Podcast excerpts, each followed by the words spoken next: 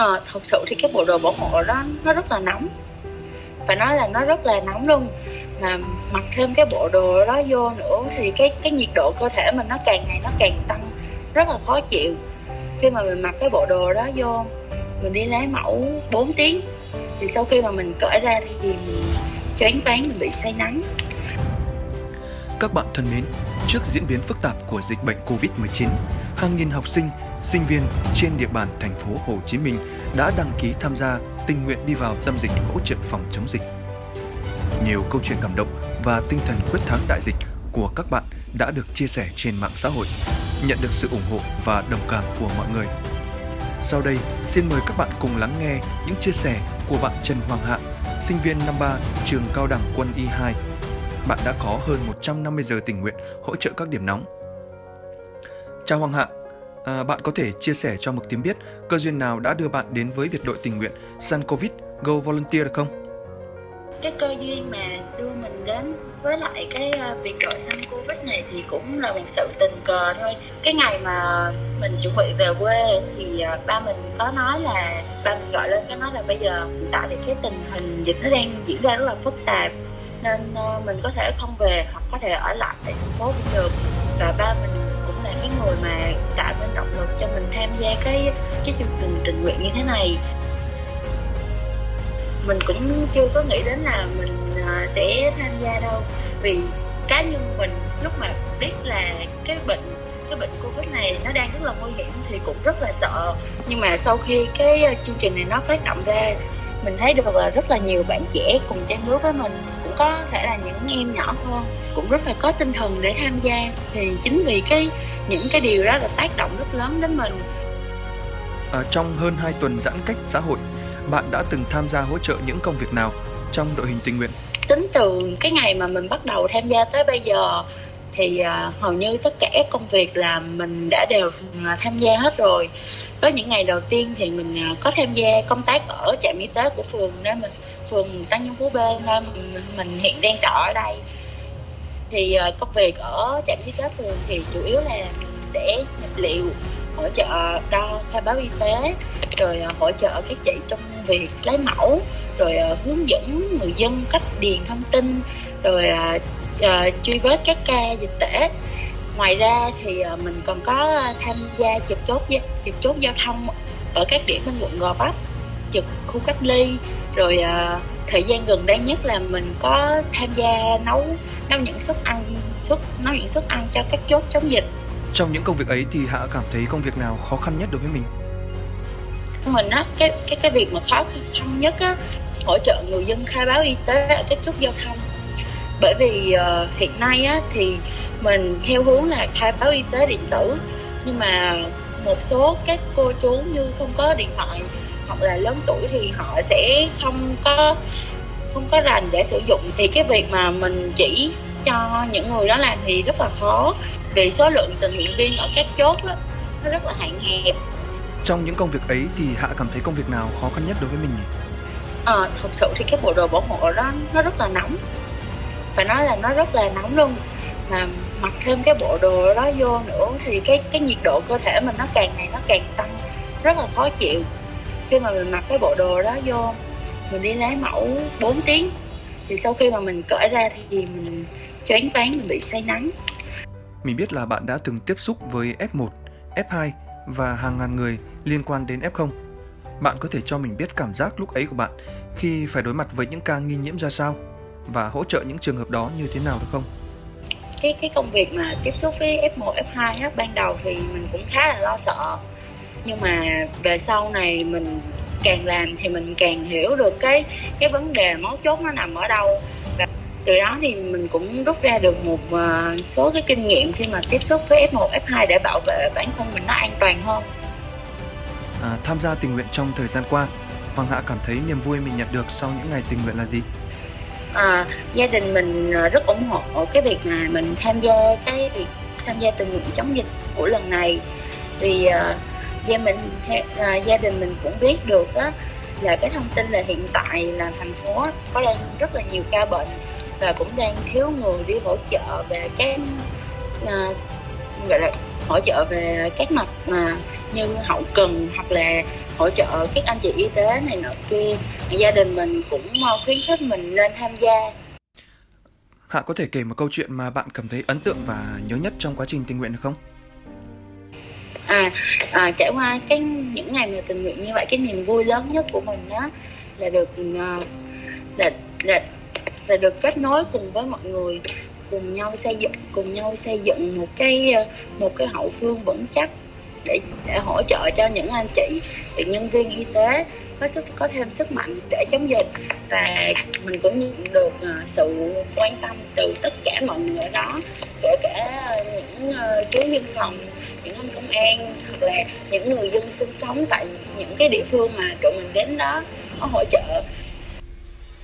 Tham gia tham gia cái chương trình này á thì ờ, gia đình mình cũng nghĩ là chắc đi này kiểu này thì mặc đồ bảo hộ lâu rồi à, phải phải hoạt động nhiều thì chắc cũng sẽ giảm cân nhưng mà thật ra thì mình mình không thể nào mà từ chối được cái uh, tấm lòng của các cô chú khi mà các cô chú cứ uh, cho tụi mình nước đồ ăn trái cây và mọi người cứ ăn và ăn thôi.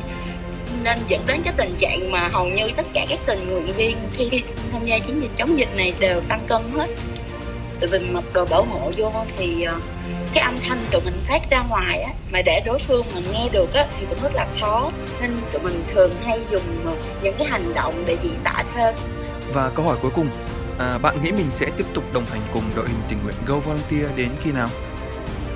À, mình sẽ tiếp tục cái công việc này cho đến khi mà thành phố có thể hoàn toàn dập tắt được cái dịch bệnh này và mình muốn rằng cái cái cái sự à, mình mong muốn là cái cái cái việc mà mình tham gia cái cái công tác này á nó cũng sẽ một phần giúp cho các cái giúp cho thành phố của mình ngày một uh, trở nên uh, tươi đẹp hơn. Vâng và chúng tôi xin cảm ơn Hạ cũng như những người tình nguyện viên đang đêm ngày dùng công sức của mình chiến đấu với Covid bảo vệ thành phố.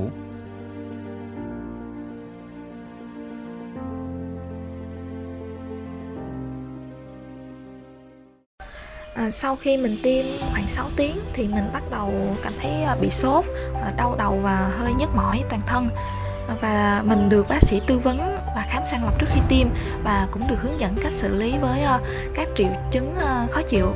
Mình biết rằng được tiêm phòng nghĩa là mình đang nhận được sự yêu thương, cổ vũ của bạn bè quốc tế, của người dân cả nước ờ, khi mà họ chung tay góp sức bằng những số tiền nhỏ nhưng đã trở thành những liều vaccine to lớn. Trước tình hình dịch Covid-19 đang diễn ra rất phức tạp, những ngày qua, chúng ta như được tiếp thêm sức mạnh khi nhận được sự ủng hộ của bạn bè quốc tế. Đó là một triệu liều vaccine của chính phủ Nhật Bản tặng cho Việt Nam, 500.000 liều vaccine của chính phủ và nhân dân Trung Quốc hỗ trợ chống dịch. Qua quỹ vaccine phòng chống Covid-19, hàng triệu tin nhắn đóng góp của các bạn trẻ, của người dân cả nước đã ủng hộ vào quỹ vaccine. Tất cả tạo nên một lớp đề kháng đặc biệt, niềm động viên hết sức to lớn chống đại dịch Covid-19 tại Việt Nam. Trong podcast ngày hôm nay, Mực Tím muốn gửi những câu chuyện hết sức đặc biệt đằng sau chiến dịch 7 ngày thần tốc tiêm vaccine Covid-19 tại thành phố Hồ Chí Minh. Bóp, bóp, tiếng của những chai nhựa, lon bia, lon nước ngọt pha vào nhau. Hơn 5 năm nay, dù trời đổ mưa hay nắng gắt, cô Sáu Trang, 58 tuổi vẫn đều đều đi nhặt ve chai từ sáng đến chiều. Xa quê từ những ngày còn niên thiếu, cô Sáu đã coi vùng đất Sài Gòn như quê hương thứ hai của mình, là ngôi nhà lúc nào cũng mở rộng cửa, chào đón những đứa con xa xứ. Thành phố này chứa đựng những kỷ niệm tuổi trẻ của cô, mối tình đầu nên duyên vợ chồng với biết bao nhiêu hồi ức đẹp đẽ, gắn kết chặt chẽ với từng con hẻm khu chợ Bà Chiểu nơi cô thuê nhà.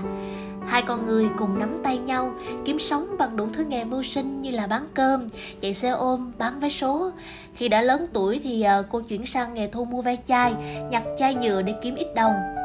Kể từ ngày dịch bùng phát, công việc vì thế cũng ảnh hưởng ít nhiều. Một thành phố đã từng đông vui, tấp nập, giờ đây đang phải nỗ lực để vực dậy khỏi dịch bệnh lây lan. Cô Sáu muốn góp chút sức lực của mình cho thành phố này. Rồi khi thành phố kêu gọi người dân đóng góp vaccine, những tin nhắn lần lượt được gửi vào điện thoại. Cô mừng lắm. Chỉ mới hôm qua thôi, vừa bán được 85.000 tiền chai nhựa, thì à, tối về cô đưa con trai mình ủng hộ hết vào quỹ vaccine.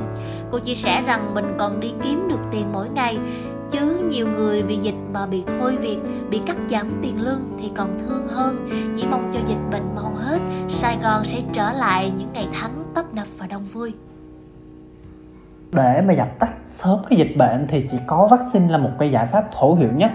Và khi mà biết được chính phủ đang đàm phán mua vaccine và ra mắt quỹ ủng hộ vaccine thì với vai trò là một người trẻ, một công dân của việt nam thì mình đã thực hiện ngay vào việc ủng hộ vào quỹ và đồng thời cũng kêu gọi bạn bè, đồng nghiệp để lan tỏa cái chiến dịch này mình tin rằng những cái khoản đóng góp tuy nhỏ thôi, nhưng mà khi chúng ta đã đồng lòng chung một mục tiêu thì mọi người dân Việt Nam sẽ được tiêm chủng. thời gian gần đây á, thì mình có thấy trên các trang mạng xã hội hoặc là các tổ chức uy tín đã phát động kêu gọi mọi người đóng góp vào cái quỹ vaccine bằng nhiều hình thức khác nhau. Trong đó thì đối với mình mình cảm thấy thích thú nhất đối với cái hoạt động là run for vaccine. Có nghĩa là khi mà bạn đăng ký tham gia là đã đóng góp 100 ngàn của mình vào cái quỹ vaccine đó. Tiếp đến thì chúng mình sẽ chọn cái cự ly chạy theo thể lực của bản thân mình. Ví dụ như là 5 km, 10 km, 21 km, 42 km này. Khi hoàn thành mỗi cự ly đã được đăng ký. Tức là bản thân bọn mình đã tích lũy được thêm một số tiền tương ứng mà ban tổ chức đã đề ra trước đó. Thường trước đó mình đi xe máy đi làm và đến nơi làm việc thì cũng chỉ sẽ ngồi thôi và uh, rất ít có cái thời gian mà để nâng cao sức khỏe. Vì thế đây cũng là một cơ hội tốt để mình uh, trải nghiệm uh, nâng cao thể lực của mình cũng như là uh, bảo vệ được môi trường. Và mình tin rằng á còn rất là nhiều bạn trẻ khác cũng đang góp thêm những cái bước chân của mình cho những liều vaccine quý giá này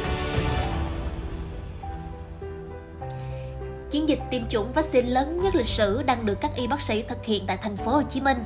Chúng ta có thể thấy được chưa bao giờ hết tất cả lực lượng y tế cùng ra quân đồng loạt thực hiện một chiến dịch tiêm chủng lớn chưa từng có như thế. Hãy cùng nhau lắng nghe chia sẻ của bạn Kim Dung, một trong những công dân thành phố đã được tiêm phòng mũi vaccine ngừa Covid-19 trong những ngày đầu tiên cũng bất ngờ khi mình sau khi thực hiện cách ly tại nhà thì được tiêm vaccine ngừa Covid-19 mình rất vui và cảm thấy quá may mắn khi mình được là một trong những người đầu tiên được tiêm. À, sau khi mình tiêm khoảng 6 tiếng thì mình bắt đầu cảm thấy à, bị sốt và đau đầu và hơi nhức mỏi toàn thân. À, và mình được bác sĩ tư vấn và khám sàng lọc trước khi tiêm và cũng được hướng dẫn cách xử lý với à, các triệu chứng khó chịu mình biết rằng được tiêm phòng nghĩa là mình đang nhận được sự yêu thương cổ vũ của bạn bè quốc tế, của người dân cả nước. Ờ, khi mà họ chung tay góp sức bằng những số tiền nhỏ nhưng đã trở thành những liều vaccine to lớn. Và mình hy vọng rằng à, vaccine covid 19 sẽ nhanh được đến tay với tất cả chúng ta.